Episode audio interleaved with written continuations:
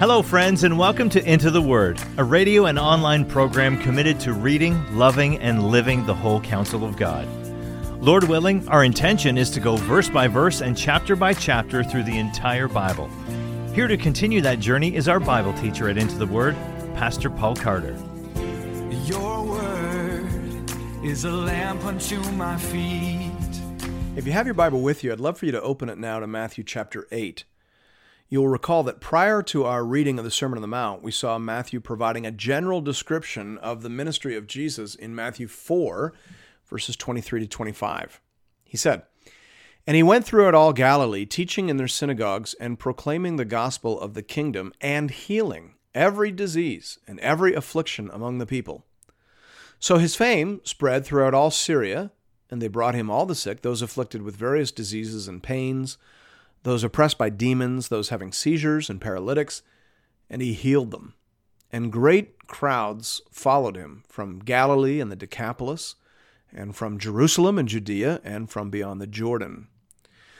So Matthew tells us that Jesus was going around preaching the gospel of the kingdom and healing many people of diseases and demonic oppression. And then he gives us a representative sample of both. He gave us the Sermon on the Mount in chapters 5 to 7. And now, here in chapters 8 and 9, he gives us several representative stories about healing and exorcism. Matthew is saying this is the sort of ministry that Jesus did. Therefore, most commentators understand these stories to have been arranged topically as opposed to chronologically. The entire section running from 8 1 through 11:1 may be usefully titled the kingdom extended under Jesus' authority. And these representative healings may be understood as demonstrating Jesus' authority over demons, disease, and even death itself. We'll begin reading at verse 1. When he came down from the mountain, great crowds followed him. And behold, a leper came to him and knelt before him, saying, Lord, if you will, you can make me clean. And Jesus stretched out his hand and touched him, saying, I will be clean. And immediately his leprosy was cleansed. And Jesus said to him, See that you say nothing to anyone, but go, show yourself to the priest, and offer the gift that Moses commanded for a proof to them. The Tyndale commentary on Matthew's Gospel provides a very useful introduction to the issue of leprosy, a disease which is mentioned many times in the New Testament, partly because it was fairly common, and partly because of the obvious symbolic element in many of the healings that are recounted. It is worth reading in full. It says this The leper was an outcast from normal society. It is probable that the leprosy of the Bible was a term covering various skin complaints as well as the much more serious true leprosy called by the Greeks elephantiasis. Not all were in fact serious or contagious, but all were lumped together and covered by the strict quarantine regulations of Leviticus 13 to 14. The sufferer was not only potentially a health hazard and likely to be physically objectionable, he was also ceremonially unclean. So this was a serious situation for the affected individual, but it also served to highlight Jesus' particular interest in the spiritual and social outcast. In fact, all three of the representative healings recorded by Matthew here in chapter 8 touch on that theme. We have the leper here in verses 1 to 4, followed by the Gentile servant in verses 5 to 13, and then the feverish woman, Peter's mother in law, in verses 14 to 15, which leads to a stampede of people, all of whom were afflicted, both physically and spiritually. The healings that are recorded in the Bible are chosen very carefully. They mean to communicate not just that Jesus was compassionate, although he was, and not just that he had extraordinary power, although he did. They also generally mean to say something about Jesus' particular mission and calling. And here we see that Jesus has authority to heal and restore people who have been made outsiders by sin, disease, and affliction. Jesus brings the outcast home. That's the message that Matthew is conveying here through these particular healings. Thanks be to God. We'll jump back into the narrative at verse 5. When he had entered Capernaum, a centurion came forward to him, appealing to him, Lord, my servant is lying paralyzed at home, suffering terribly. And he said to him, I will come and heal him. But the centurion replied, Lord, I am not worthy to have you come under my roof, but only say the word, and my servant will be healed. For I too am a man under authority, with soldiers under me, and I say to one, Go, and he goes, and to another, Come, and he comes, and to my servant, Do this, and he does it. When Jesus heard this, he marveled, and said to those who followed him, Truly I tell you, with no one in Israel have I found such faith. I tell you, many will come from east and west and recline at table with Abraham, Isaac, and Jacob in the kingdom of heaven, while the sons of the kingdom will be thrown into the outer darkness. In that place there will be weeping and gnashing of teeth. And to the centurion, Jesus said, Go, let it be done for you as you have believed. And the servant was healed at that very moment. This story reminds us of one of Matthew's particular interests as a gospel writer. Matthew's interested in exploring the nature of the church and the relationship between Israel and the church. And here in the story, we hear Jesus remarking positively upon the faith of this Gentile over and above the faith that he has thus far encountered within the Jewish community. He goes on to declare that many such Gentiles will come from the four corners of the earth to take their place within the kingdom of heaven, whereas a great many Jews will remain outside. That is one of the major theological themes in Matthew's gospel. Matthew is highlighting here for us the true nature of the church. The covenant community, from this point forward, is made up of all true believers, Jew and Gentile. Jesus brings the outcast home. He has the authority to heal and to restore and to incorporate. Thanks be to God. Verse 14. And when Jesus entered Peter's house, he saw his mother in law lying sick with a fever. He touched her hand, and the fever left her. And she rose and began to serve him. Commentators speculate as to whether it was or was not malarial in nature, this particular fever, but of course we can't be sure. The point is that Jesus healed her with a touch. Carson's summary takes us right to the heart of the matter here. He says, The touch did not defile the healer, but healed the defiled. So, once again, Matthew has probably shared this story to make the point that Jesus is able to heal and restore people to a right relationship with God. He can address whatever it is that has sidelined them and excluded them, and he can restore them to their proper worship and service of the Lord. Michael Green has identified another possible reason for including the story. He says, The disciples in Matthew's day had their family lives and their measure of domestic sickness. By the way, I'm going to pause and read that again. I think some folks in our day and age in the evangelical church need to hear that again. The disciples, right? The apostles, the the ones whom there were no more anointed than. Okay, so let me start again. The disciples in Matthew's day had their family lives and their measure of domestic sickness. This story must have encouraged them greatly to pray for healing among their nearest and dearest. Had not Jesus bothered to heal someone closely related to Peter, an early disciple? Then let them expect him to do the same in their day and in their homes. Close quote. I think that's important for us to see and for us to say. Some of us read these stories and mine them for theological content, and rightly so. We, we should be asking, first and foremost, what does this story say about the identity and mission of Jesus? Yes, absolutely. Let's think carefully about those things. But let's also mine them for personal and spiritual encouragement. This story is saying that the followers of Jesus can come to Him with their personal and familial needs. Now, yes, there, there is a certain sense of purpose around everything Jesus does, but there is also a strong sense of pity and human compassion.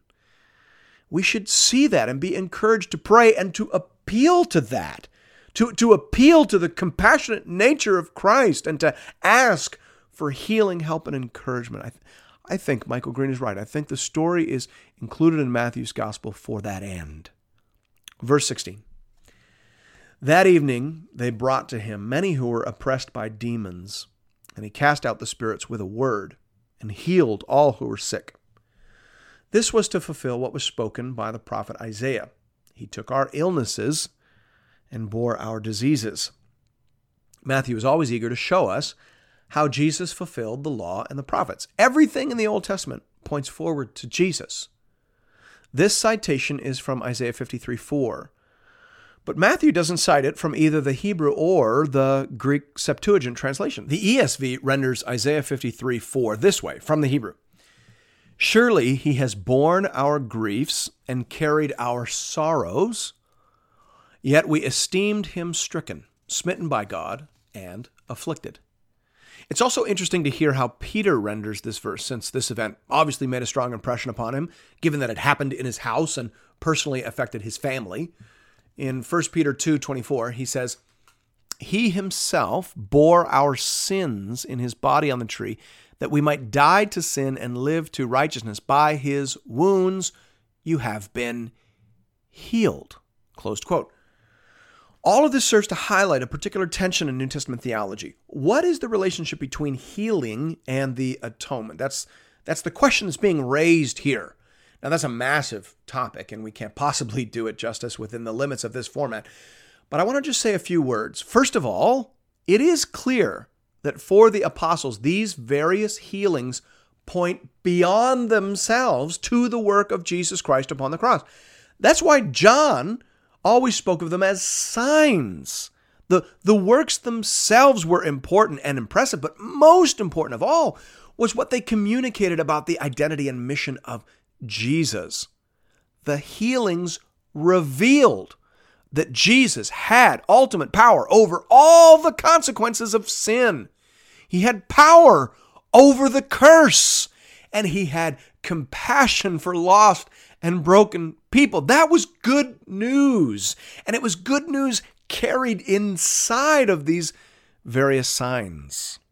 They indicated that Jesus was willing to identify with the sum and total of human hurt and pain. He would take it all upon himself when he ascended to the cross. He would drink the cup to the dregs, and he would win a great and final victory over sin. And he would share the spoils of that victory with his people. So, yes, there is healing in the atonement. Because Jesus died, because he bore our griefs and our sorrows and our sins and our iniquities, we can be forgiven and we will all be healed. Some of us may be healed immediately, as Peter's mother in law was here. Jesus still cares about families and he still preaches the power of the cross through acts of personal healing. So we may be healed immediately. Praise the Lord. But if we are not, as many good believing people are not, nevertheless, we will be healed entirely and eternally at the final resurrection. The power of Christ demonstrated through these various healings and through his victorious resurrection from the dead, give us every reasonable encouragement that a day of great and total healing has been purchased for us through the cross. That is part of our faith, and that is part of the testimony of the scriptures. Thanks be to God. Verse 18. Now, when Jesus saw a crowd around him, he gave orders to go over to the other side. Mark tells us that this was after a night of earnest prayer and that he said to his disciples once the decision to move on had been made, he said, Mark 138, let us go on to the next towns that I may preach there also, for that is why I came out. Both Matthew and Mark present Jesus as intentionally leaving behind crowds of people eager to be healed. Jesus did respond with compassion, and he did heal a great many people, but he did not identify primarily as a traveling healer. He came to preach and to call men and women to himself and back to God. Verse 19. And a scribe came up and said to him, Teacher, I will follow you wherever you go.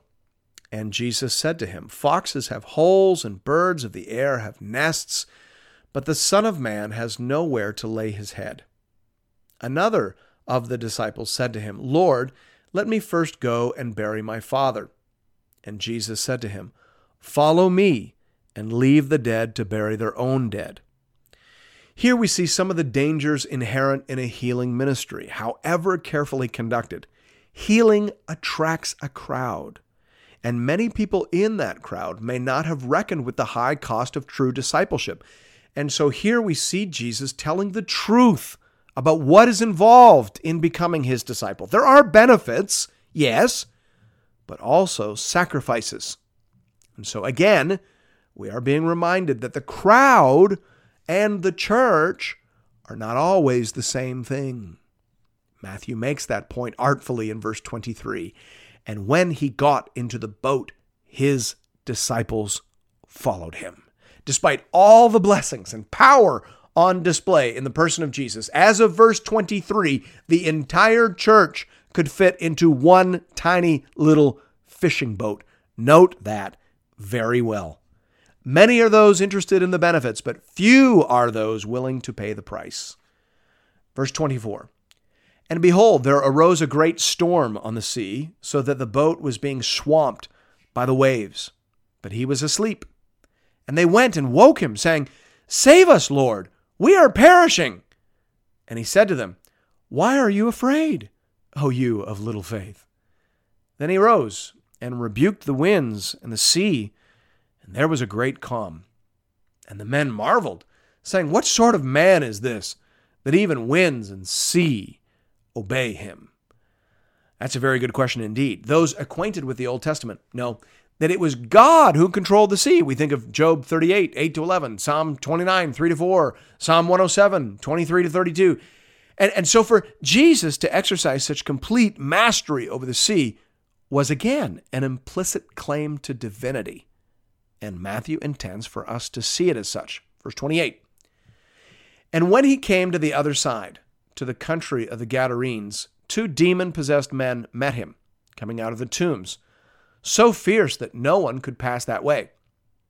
And behold, they cried out, What have you to do with us, O Son of God? Have you come here to torment us before the time? Now a herd of many pigs was feeding at some distance from them, and the demons begged him, saying, If you cast us out, send us away into the herd of pigs. And he said to them, Go. So they came out and went into the pigs, and behold, the whole herd rushed down the steep bank into the sea and drowned in the waters. The herdsmen fled, and going into the city, they told everything, especially what had happened to the demon possessed men. And behold, all the city came out to meet Jesus. And when they saw him, they begged him to leave their region. Just as Jesus exercised power over disease in the first half of the chapter and over the sea in the middle part of the chapter, so too here we see at the end that Jesus has power even over the demonic. Jesus is king in every sense of the word, and therefore he is uniquely positioned to free human beings from everything that holds them captive. We live in fear of sickness and disease, disaster, and demons. And in this chapter, Matthew is telling us that Jesus is Lord over all. Thanks be to God.